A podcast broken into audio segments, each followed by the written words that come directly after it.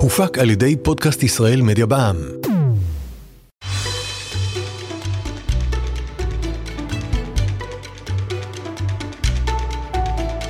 ברוכים הבאים למימד הדיגיטלי, הפודקאסט של דלויט ישראל. אני דוקטור יובל דרור.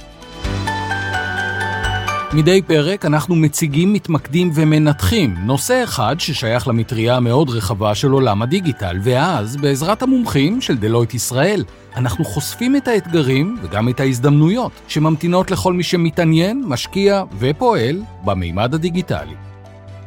חברות וארגונים באו לעולם כדי לשרת את הלקוחות שלהם, כדי לספק פתרונות, להשיא ערך לבעלי המניות, אבל בשנים האחרונות רבים מהם הבינו שעל מנת לבחון את הביצועים שלהם, הם צריכים לבחון מימדים נוספים, הרבה יותר רחבים. לדוגמה, מהי ההשפעה שלהם על הסביבה? כיצד הם מקדמים פרקטיקות עבודה הוגנות? כיצד הם פועלים על מנת לייצר גיוון בכוח האדם שהם מעסיקים? השאלות האלו מחייבות פיתוח לא רק של קריטריונים חדשים, אלא גם של יכולות ניהוליות חדשות. הן מובילות לשינויים נרחבים שנעים מהאופן שבו ארגונים בונים את המשרדים החדשים שלהם, ועד האופן שבו הם בוחרים טכנולוגיות. אחרי הכל, יש טכנולוגיות מזהמות יותר ומזהמות פחות, נכון? כדי לדבר על אחד השינויים המרתקים ביותר בנוף הארגוני, שוחחתי עם אירנה בן יקר, שותפה ומנהלת תחום ה-ESG בדלויט ישראל, אל דאגה, אנחנו נסביר בדיוק מה זה ESG, ועם רותם דולב, שותפה וראש סקטור הטכנולוגיה בדלויט ישראל. הנה השיחה שניהלתי איתן.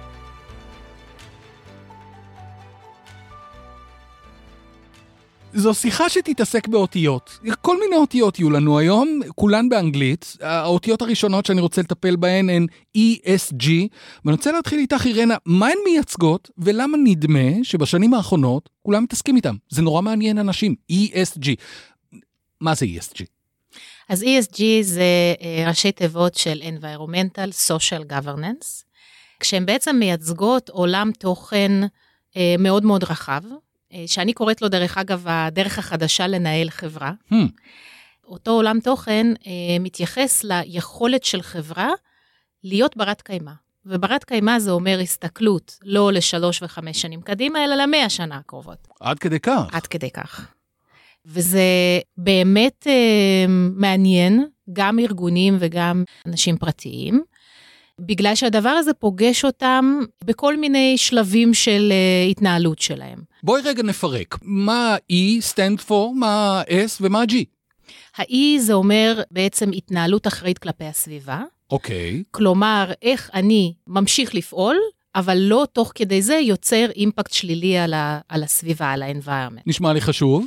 ה-S זה בעצם פעילויות שמבוצעות על מנת לקדם פיתוח כלכלי-חברתי. כלומר, קהילות, כל מה שקשור לאנשים. אם אני, אה, יש לי לקוחות ויש לי עובדים, ואלה האנשים שעליהם אני משפיע, אז איך אני לוקח בחשבון את האינטרסים שלהם? אוקיי. Okay. ו-G זה ה-governance. governance זה בעצם עד כמה באופן יעיל ואפקטיבי אני יודע לנהל את החברה. Hmm, מעניין. והדבר הזה, מתי תופס תאוצה באופן כללי, ההתעסקות הזאת? זה עניין שזה טרנד חולף, זה כבר הרבה מאוד זמן? תמקמי אותנו על ציר הזמן. אז זה תלוי איפה. בעולם אנחנו מדברים על uh, עשר שנים האחרונות, אולי 15 שנה האחרונות שזה תפס תאוצה. בישראל זה תפס תאוצה משמעותית עם פרוץ הקורונה. Hmm, למה? מה הקשר? כי פתאום הארגונים uh, הבינו עד כמה הם מושפעים אה, ויכולים גם להשפיע לטובה עלינו כפרטים. אנחנו מיד נפרק כל אות ואות וננסה לצלול לתוכה, אבל לפני זה אני רוצה לשאול אותך, רותם, הרבה חברות מתעסקות ב-ESG, אבל לפעמים יש הרגשה שחברות הטכנולוגיה הן אלו שמובילות את הערימה של החברות שמתעניינות בזה. זה נכון או שזו רק תפיסה?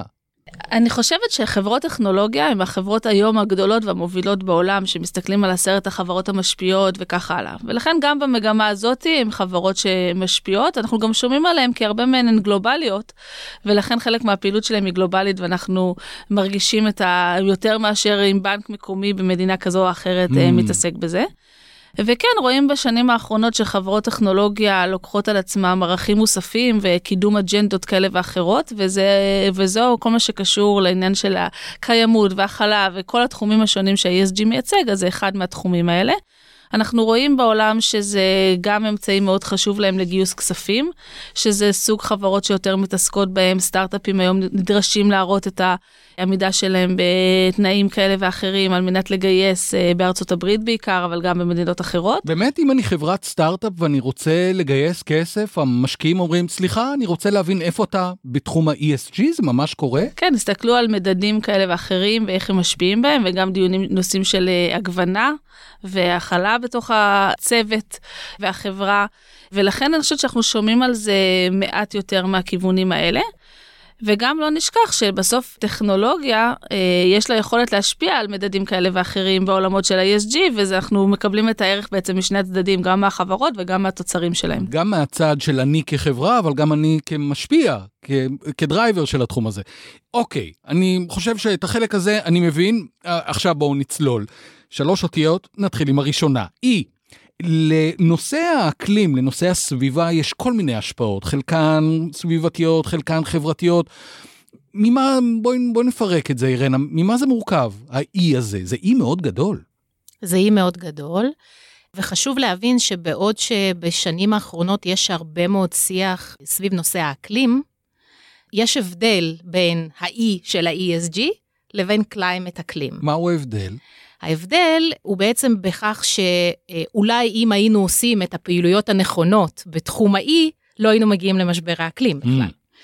ולכן, כמו שאמרת, האקלים הוא באמת אה, סוגיה מאוד מאוד רחבה, שפוגשת גם את ה-E וגם את ה-S. אולי קצת פחות את ה-governance, למרות שגם זה לא נכון. ואקלים הוא תוצאה. ולכן היום, אמנם עוסקים בדבר הבוער ביותר, אבל על הדרך מתבשלים גם עוד הרבה מאוד דברים אה, שהם יהיו אקלים 2, רק לא יקראו להם אקלים, יקראו להם למשל בעתיד אה, nature. Mm. פגיעה בכלל במובן היותר רחב בטבע, ומה זה עושה ואיך זה משפיע עלינו חזרה כבני אדם. מה חברות נדרשות לעשות בנגזרת המאוד מאוד גדולה הזאת של environment? איזה מין דברים הן צריכות לעשות? איזה דברים הרגולטור דורש מהם לעשות? אז מבחינה רגולטורית אה, זה יותר ברור מאשר אלה שדווקא לא כפופות לרגולציה. נכתבו בעולם מתחילת השנה בכמה חודשים אלפי עמודי רגולציה בתחום האקלים בלבד. Mm. ששוב, אקלים הוא סוגיה חופפת, אבל לא, לא זהה לנושא של אה, סביבה באופן מלא. השאלה היותר מעניינת זה מה הן נדרשות לעשות שאין עליהן רגולציה, כי יש המון חברות. רוב החברות לא כפופות היום לרגולציה עדיין. יש רגולציה מתגבשת, יש רגולציה שתכף תצא. השאלה הנשאלת, האם במצב הזה הן באמת צריכות לעשות משהו? כי אולי הכל בסדר, אולי הן לא כפופות לשום דבר.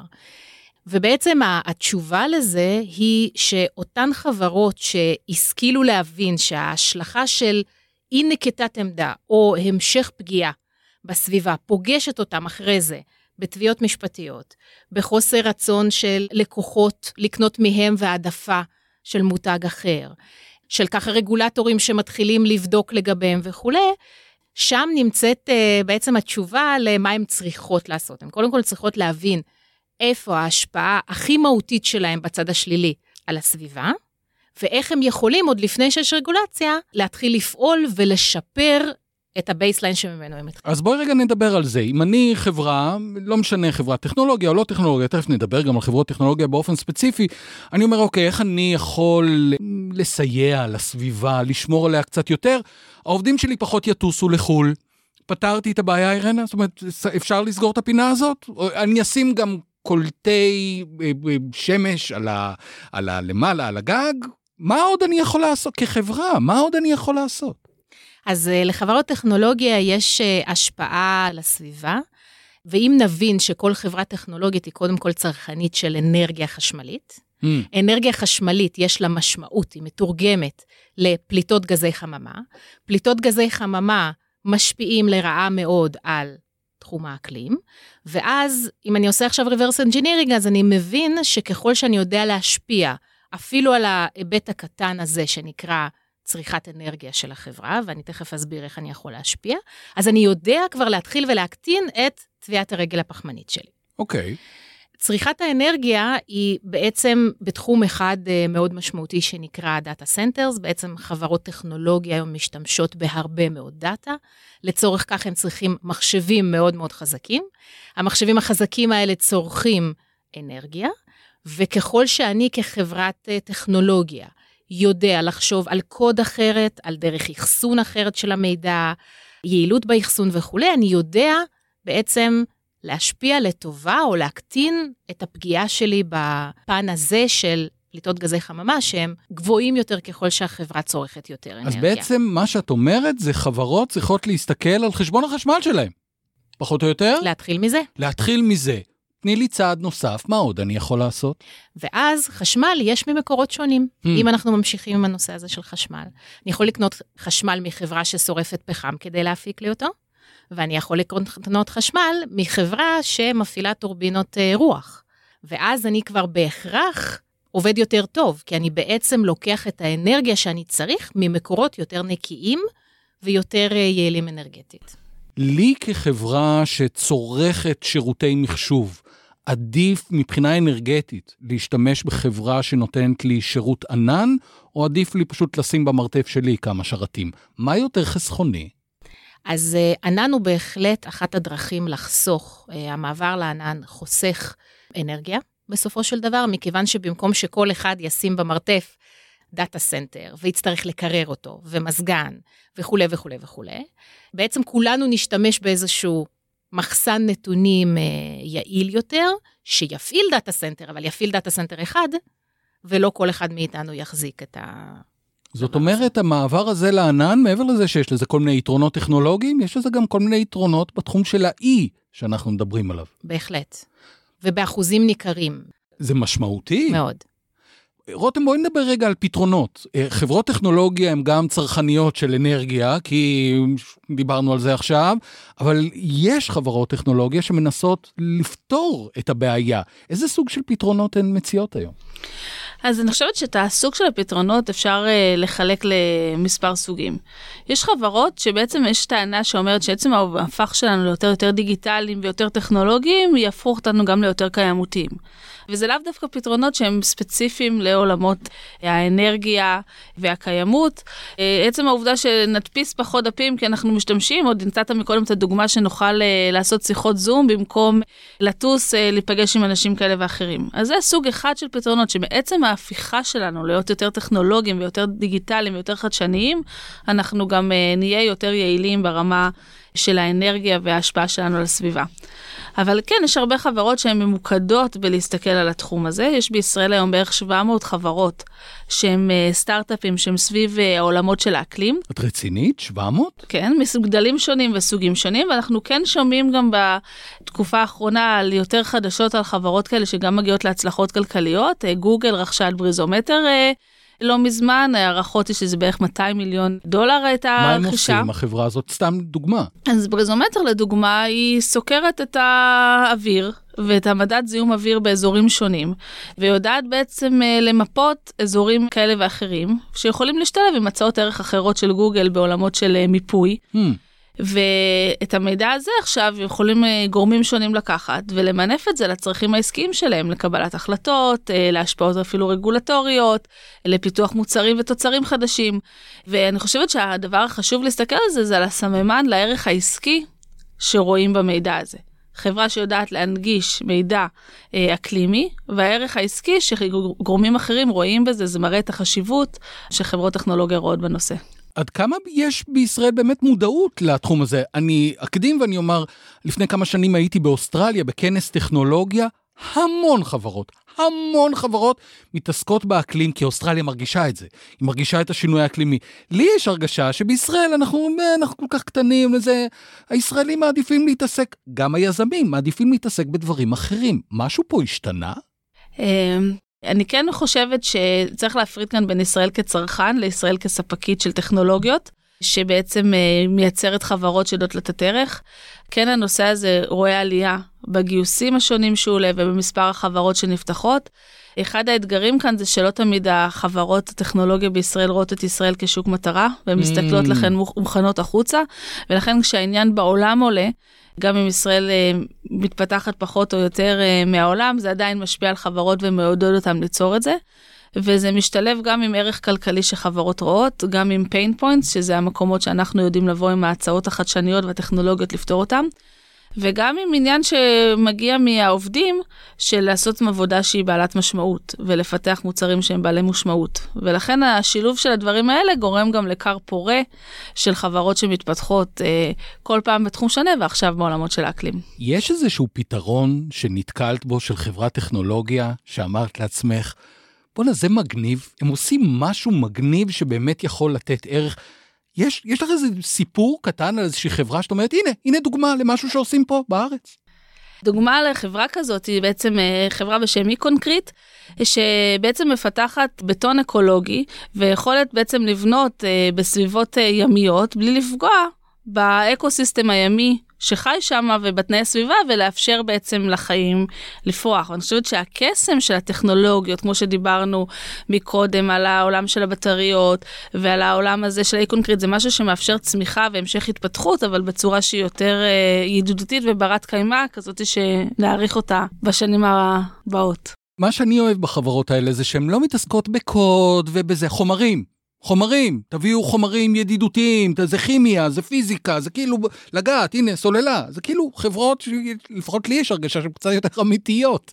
אוקיי, בואו נעבור לדבר על ה-S, בסדר? ה-S מייצג את ה social, ואנחנו נמצאים היום בעולם, התחלנו לדבר על זה בעולם שיש בו המון המון דאטה, ומושגים כמו פרטיות ואתיקה זוכים להרבה מאוד תשומת לב, אבל איך פרטיות ואתיקה קשורים ל-S? תחברי לי את זה, אירנה, למה זה קשור ל social? אז חברות טכנולוגיה, כמו שדיברנו קודם, משתמשות בהרבה מאוד דאטה. והשאלה הנשאלת בהיבט האתי של הדבר, זה איך אני יכול להיות בטוח מה עושים עם המידע שנאסף ממני. Mm-hmm. האם משתמשים בו באופן אתי, אם מי חולקים אותו, לאיזה מטרות.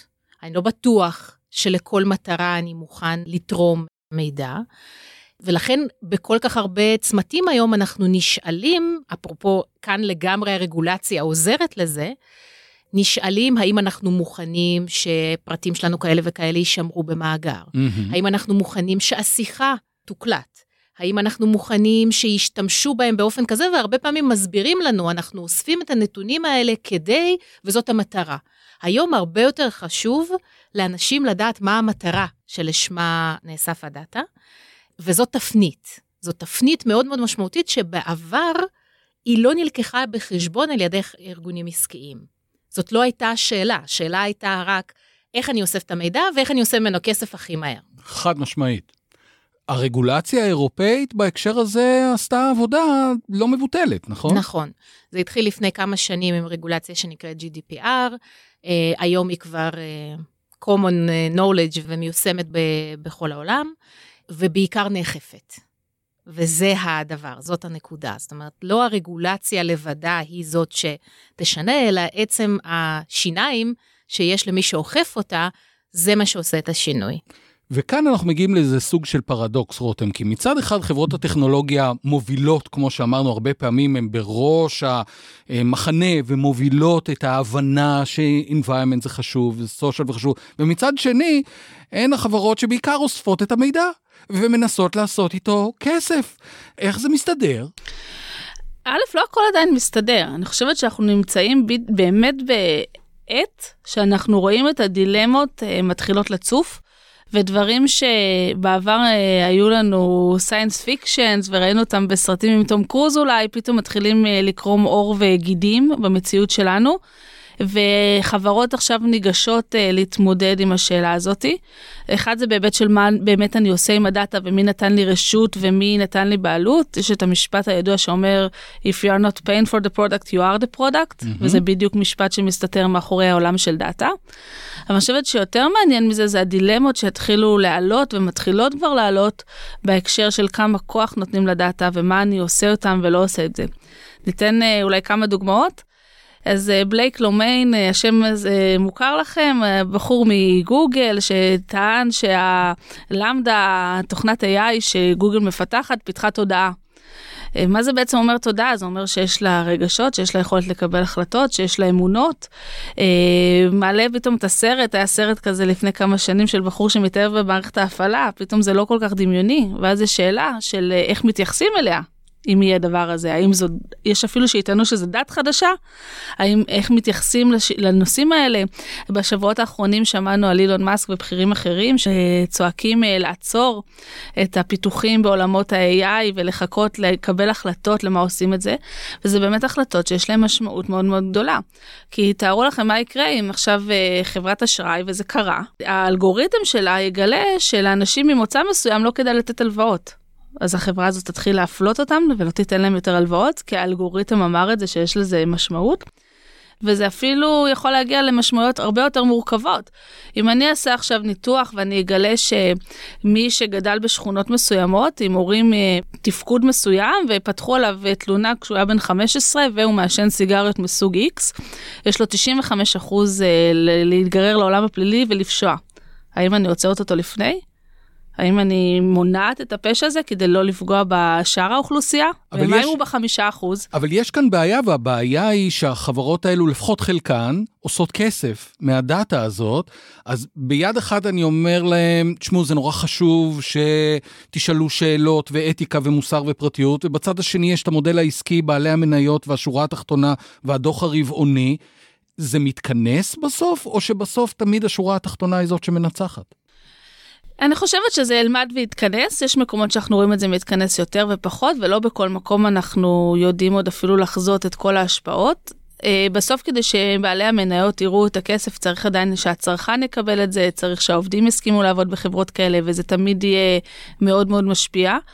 יש המון עניין סביב מודעות, זה מתקשר גם לדברים שאירנה ציינה מקודם, שזה בסדר אולי שאתה תסכים לתת את הדאטה שלך.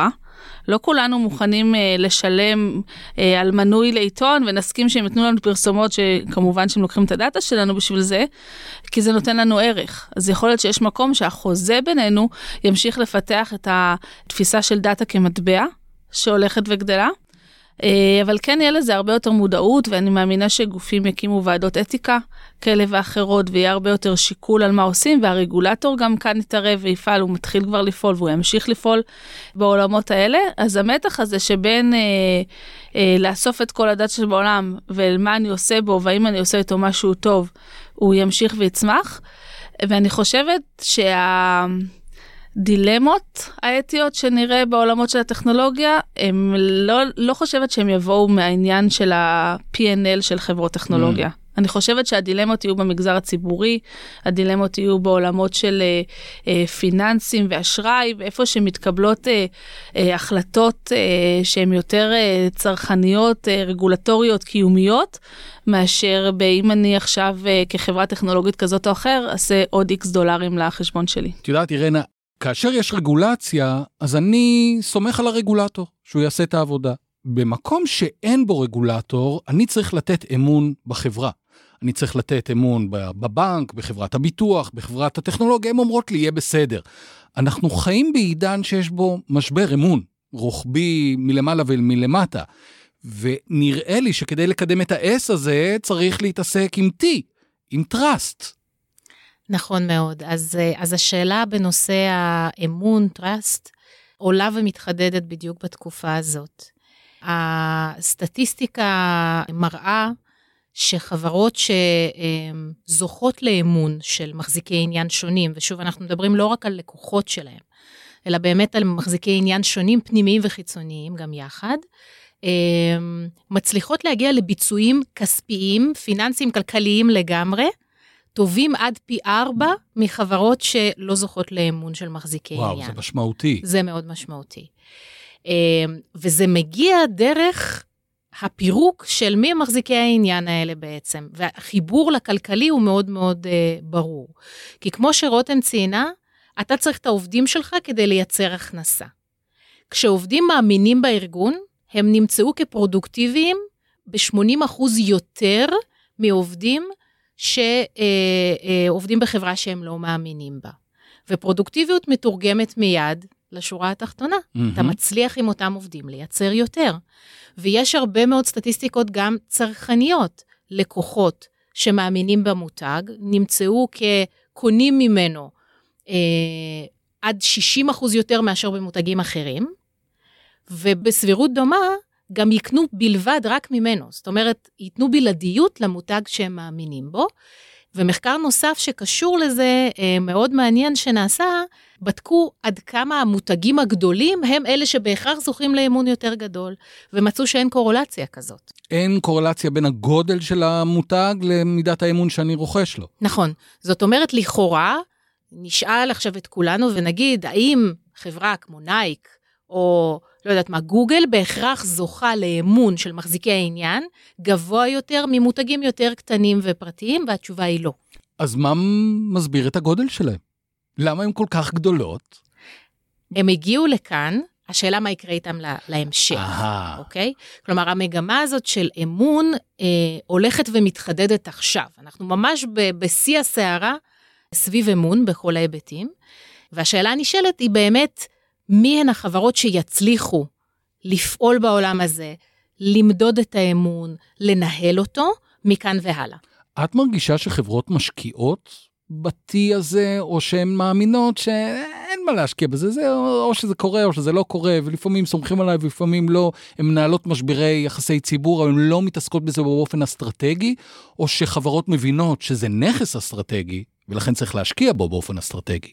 אז אני חושבת שהמגמה הכי משמעותית היום זה ההבנה שאמון הוא נכס אסטרטגי, שצריך ונכון למדוד אותו ולשים בו KPIs בדיוק כמו שאני שם KPIs על רווחיות והכנסה ו- וכולי, ולנהל אותו בשביל העתיד.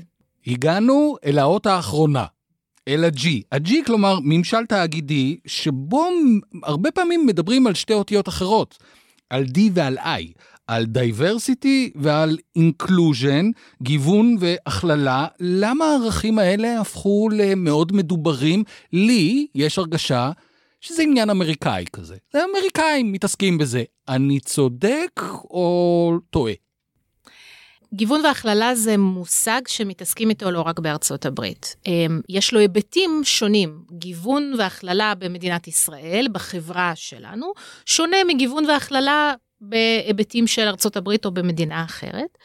וכך גם ארגון עסקי, חברת טכנולוגיה, כשהיא מסתכלת על גיוון והכללה, זה בשבילה ערך שהוא לא פלאף, הוא לא ערך של בואו נעשה טוב ונראה טוב, ועכשיו נצ, נצלם תמונה של עובד נכה שבדיוק כולנו עוזרים לו עכשיו להגיע למטבחון, אלא זה ערך שהמחקרים מראים שהוא לגמרי משפיע על היצירתיות, על דעות, על מגוון דעות, על מחוברות של עובדים, ואלה ערכים שמיד אפשר לתרגם לערכים כלכליים. מה כולל גיוון והכללה? מה בפנים יש? גברים, נשים, צעירים, מבוגרים? מה יש שם? אז צריך להבדיל בין המושגים של אה, גיוון והכללה ולהבין אותם. גיוון זה בעצם עד כמה מגוון כוח האדם שאני מעסיק בחברה. זה מתייחס לגיל, זה מתייחס למגדר, זה מתייחס לנטיות מיניות, זה מתייחס להרבה מוצא. מאוד מונחים, מוצא, זה מתייחס לדת, זה מתייחס לגיל. אה, הכללה זה הפעולות שאני עושה כדי לאפשר לכל אלה לעבוד באותם תנאים זהים. כלומר, אם אני מעסיק בחברה, אה, חברה שמחליטה שנורא נורא חשוב לה עכשיו להעסיק אוכלוסייה חרדית, אה, שזה ערך נהדר, אה, והרבה חברות הולכות לאזורים האלה בגלל מחסור ה talent, אבל אחר כך כל החברה יוצאת לסופש בכנרת עם על האש והרקדה, אז מן הסתם לא מספיק חשבנו על היכולת שלנו, של אותם עובדים, ליהנות מהפעילות שארגנו. זאת אומרת, ה inclusion מאפשר את ה diversity. אני צודק? זאת אומרת, הוא בהחלט. ה enabler של הגיוון. נכון. כלומר, בלי ה inclusion, אתה לא תוכל ליהנות מה diversity, כי בעצם אתה עושה פעולות כדי לאפשר לכל אלה שגייסת ל- לכוח האדם המגוון הזה, שיכול באמת לתת לך הרבה מאוד ערכים, גם לזכות לאותם תנאים. אוקיי. רותם, אנחנו לפני שהתחלנו להקליט, אנחנו סיכמנו שאת אחראית על עולם הטכנולוגיה. באופן כללי, בעולם, את אחראית עליו. עולם הטכנולוגיה, יש איתו עניין. הוא מדבר הרבה מאוד על diversity ו inclusion, זה שיח שגם אני ער אליו, אבל גברים. המון המון המון גברים, נשים, אך לפעמים. תסבירי, איך ולמה. אז אתה צודק. העצוב זה שזה לא רק גברים, זה גברים מאזור מגורים מסוים ומוצא מסוים ויכולות מסוימות. התופעה שאנחנו רואים בישראל היא תופעה עולמית, דרך אגב. שיעור הנשים בהייטק בישראל דומה לשיעור הנשים בהייטק בעולם. שעומד על כמה? בישראל אנחנו עומדים על 33 אחוז.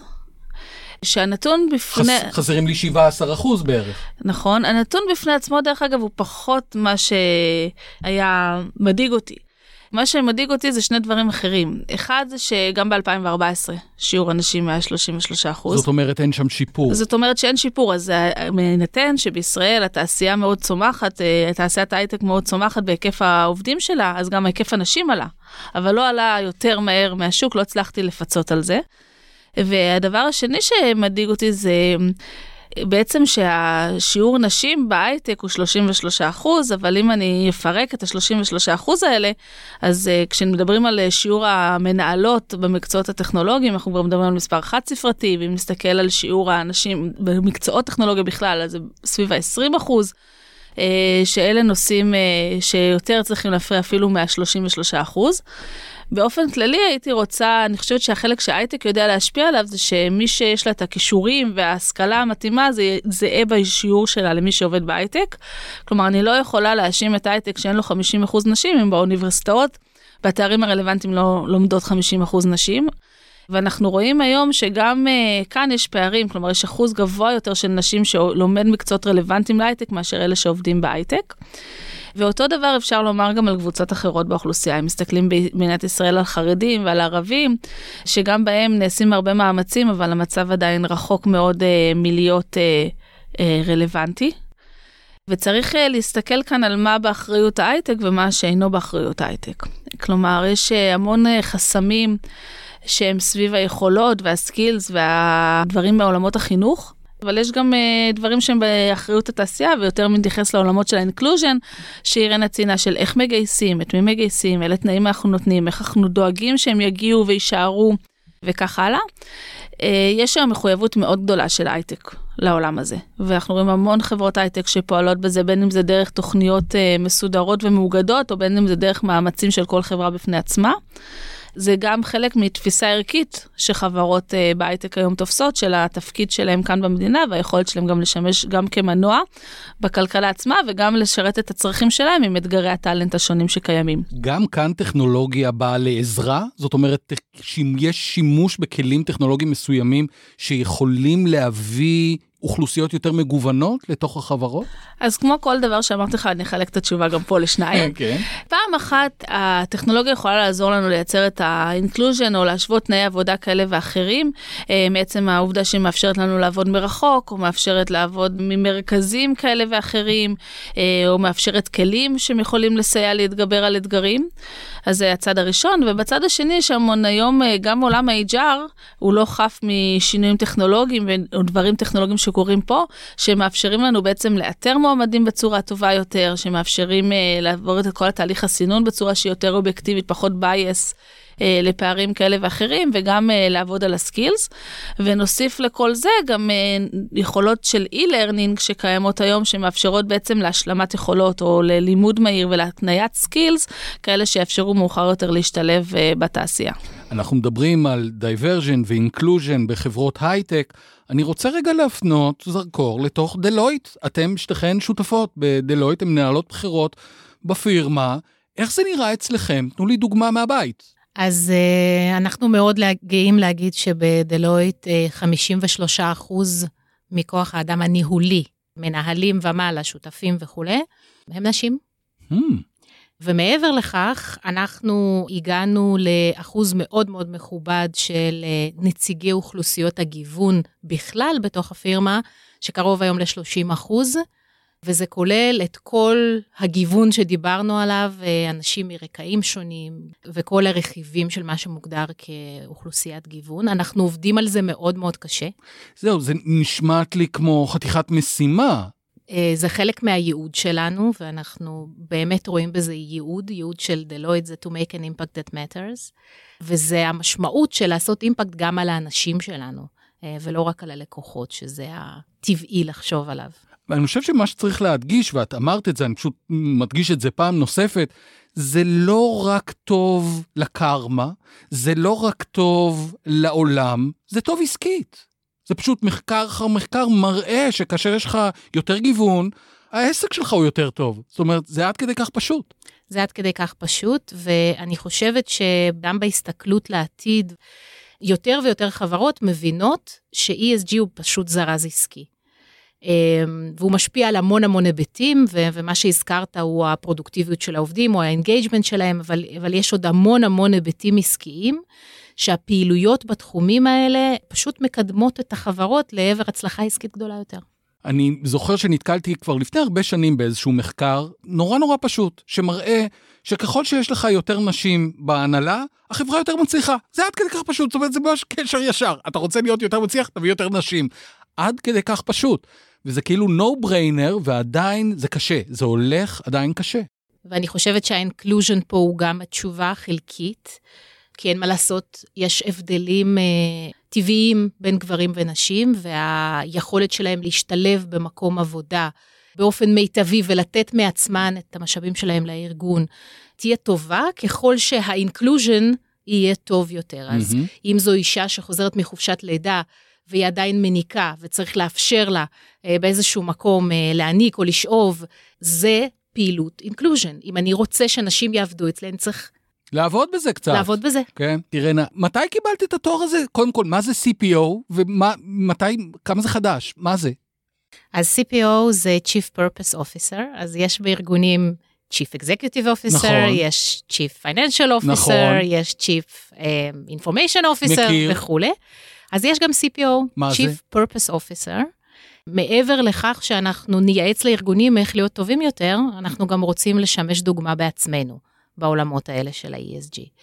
אה, והתפקיד שלי זה בעצם לראות איך אנחנו כארגון עסקי הזהה לאלה שאנחנו מייעצים להם, גם פועלים בעולמות של ה-E, ה-S וה-G, בכל ההיבטים של הפעילות זאת שלנו. זאת אומרת, את אחראית על זה בתוך דלויט. בנוסף. את אחראית, בנוסף לכל הדברים שאת עושה, גם את אומרת, רגע, רגע, רגע, בואו נראה שאנחנו נאה דורש, נאה מקיים. בהחלט. כמה זה חדש, הטייטל הזה? שנה.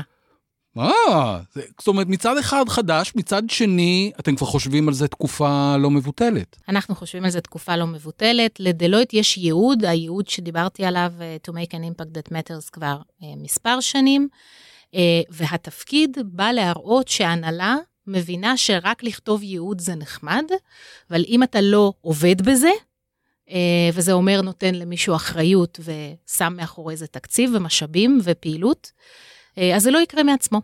אתם עובדים בזה די קשה בסך הכל, לא?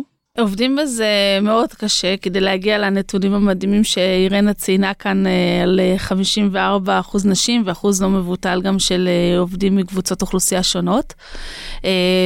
גם בתרבות הארגונית שלנו ובתהליכים ואיך תהליכים קורים והדגשים שאנחנו מקבלים כמנהלים והכלים שאנחנו מקבלים, אבל גם בתוכניות נקודתיות. אנחנו הקמנו בית ספר להטמעה של סיילספורס עם עובדות בבית שמש מהאוכלוסייה החרדית, יש לנו פעילות גם עם קבוצות. קבוצות באוכלוסייה הערבית, אה, שלמעשה אנחנו מוצאים אזורים שגם בהם יש בהם איזשהו צורך. אה, להכיל, להכיל ולהגבין את ה... לגוון, סליחה, את, ה, את האוכלוסיות שלנו, אבל גם בהתאמה לצרכים העסקיים שיש לנו. ולכן זה נוצר הווין ווין הזה שמוביל גם uh, ליכולת לממש את הערכים שלנו וגם לממש ערכים עסקיים. אנחנו מסיימים כמעט כל שיחה שלנו בניסיון להסתכל קדימה. אנחנו מקליטים את השיחה הזאת באמצע 2023, אבל המאזינים שלנו יכול להיות שהם אה, יפגשו את השיחה הזאת בעוד חצי שנה, בעוד שנה, ואני רוצה שנסתכל אפילו חמש שנים קדימה. התחום הזה שעליו דיברנו, ה-ESG, יחד עם כל האותיות, עם ה-diversity וה-inclusion וה-trust, לאן הוא הולך? הוא הולך למקום יותר מרכזי, הוא הולך למקום שאולי דווקא יצטמצם, כי זה יהיה חלק מה-best of practice, ולכן לא צריך להתעסק עם זה יותר מדי. לאן הוא הולך? בעתיד זה יהפוך להיות המיינסטרים, אני מקווה. אה, או שיהפוך להיות רגולציה מחייבת. אהה, זאת אומרת, או, ש... או שתעשה את זה בטוב, ותבין שזה טוב לך, או שמישהו יסביר לך. בהחלט. אה, אבל אני חושבת שגם הרבה חברות מבינות שהתמקדות בעולמות האלה ובעיקר בייעוד, מהו הייעוד שלי בעצם כ- כארגון, אה, מבדל אותם גם אה, מיתוגית. זאת אומרת, אפשר לעשות more of the same, אבל אפשר להיות באמת מבודל. ולכן חברות משקיעות הרבה מאוד מאמץ לחשוב על הדבר הזה של מהו הייעוד שלי, האם אני רק חברת טכנולוגיה שמפתחת מוצר, לא יודעת מה, גיימינג, או שיש לי איזשהו ייעוד בעולם שהוא קצת יותר גדול מהמטרה הזאת. אני חושבת שבעתיד, אירנה, אנחנו נצטרך למצוא לך עוד עיסוקים. ואני אסביר גם למה, כי משהו טוב יקרה. כן. אה, אני חושבת שאם היום אנחנו צריכים לעשות ייעוץ ESG, שאירנה מובילה בהצלחה רבה אצלנו בדלויט. רגע, תסביר לי מה זה חברה באה ואומרת, אני צריכה להבין איפה זה, אומרים, רגע, יש לנו פה אחת, היא תסביר לכם בדיוק. בדיוק, הבנתי. בדיוק. אז זה יהפוך להיות חלק מהשיקולים שלה, כמו שראינו שקרה בדאטה, כמו שראינו שקרה בדיגיטל. שפעם התייחסנו לזה כאיזה נושא נפרד. ואני, כמי שמייעצת אה, עסקית ואסטרטגית לחברה, אני אדע כבר להגיד לחברה, רגע, רגע, בוא נעשה חשיבה של גם מה שקורה בעולמות האלה, כי זה יהפוך להיות כל כך חלק אינהרנטי מהצורה שבה אנחנו חושבים. זה בעולמות uh, של הקיימות. ובעולמות האחרים, אני חושבת שהנורמות השתנו. אני רוצה לקוות שלילדות שלנו יהיה יותר קל מאשר שלנו היה, כמו שלנו יותר קל מאשר לאימהות שלנו. וחלק מהנורמות, אני חושבת שיסתכלו על דברים וזה ישתנה. ישתנה, וזה ממש יהפוך להיות חלק מהחיים שלנו, שלא נבין איך דיברו אחרת, או עשו אחרת, או התנהגו אחרת. אמ, סליחה, אירנה. אבל uh, אני חושבת שאת עושה, זה בגלל שאת עושה עבודה כזאת טובה. את יודעת, בשנות התשעים, כשכתבו על האינטרנט בעיתונים, האינטרנט היה בתוך מרכאות. האינטרנט בתוך מרכאות, ואז המרכאות ירדו. נראה לי שזה מה שאת אומרת, המרכאות ירדו. בדיוק. ואנחנו נסתגל לראות אנשים שהם לא בדיוק הטייפקאסט שלנו עובדים יחד איתנו, ואנחנו נלמד לחשוב על ההשפעות של דברים, ואנחנו לא נקבל יותר אה, שימושים בחומרים מסוימים כמו שאנחנו מקבלים אותם היום, וזה פשוט יהפוך להיות חלק מה-way of doing business. והיום אנחנו נמצאים באיזושהי תקופת שינוי, ולכן... אה, העבודה הזאת היא מאוד חשובה והיא עוזרת לנו לקחת את זה, וזה מאוד מורכב, אבל זה יעבור אינטגרציה לשאר ההיבטים שאנחנו עושים אותם. עד כאן המימד הדיגיטלי, הפודקאסט של דלויט ישראל. אני דוקטור יובל דרור, ניפגש בפעם הבאה.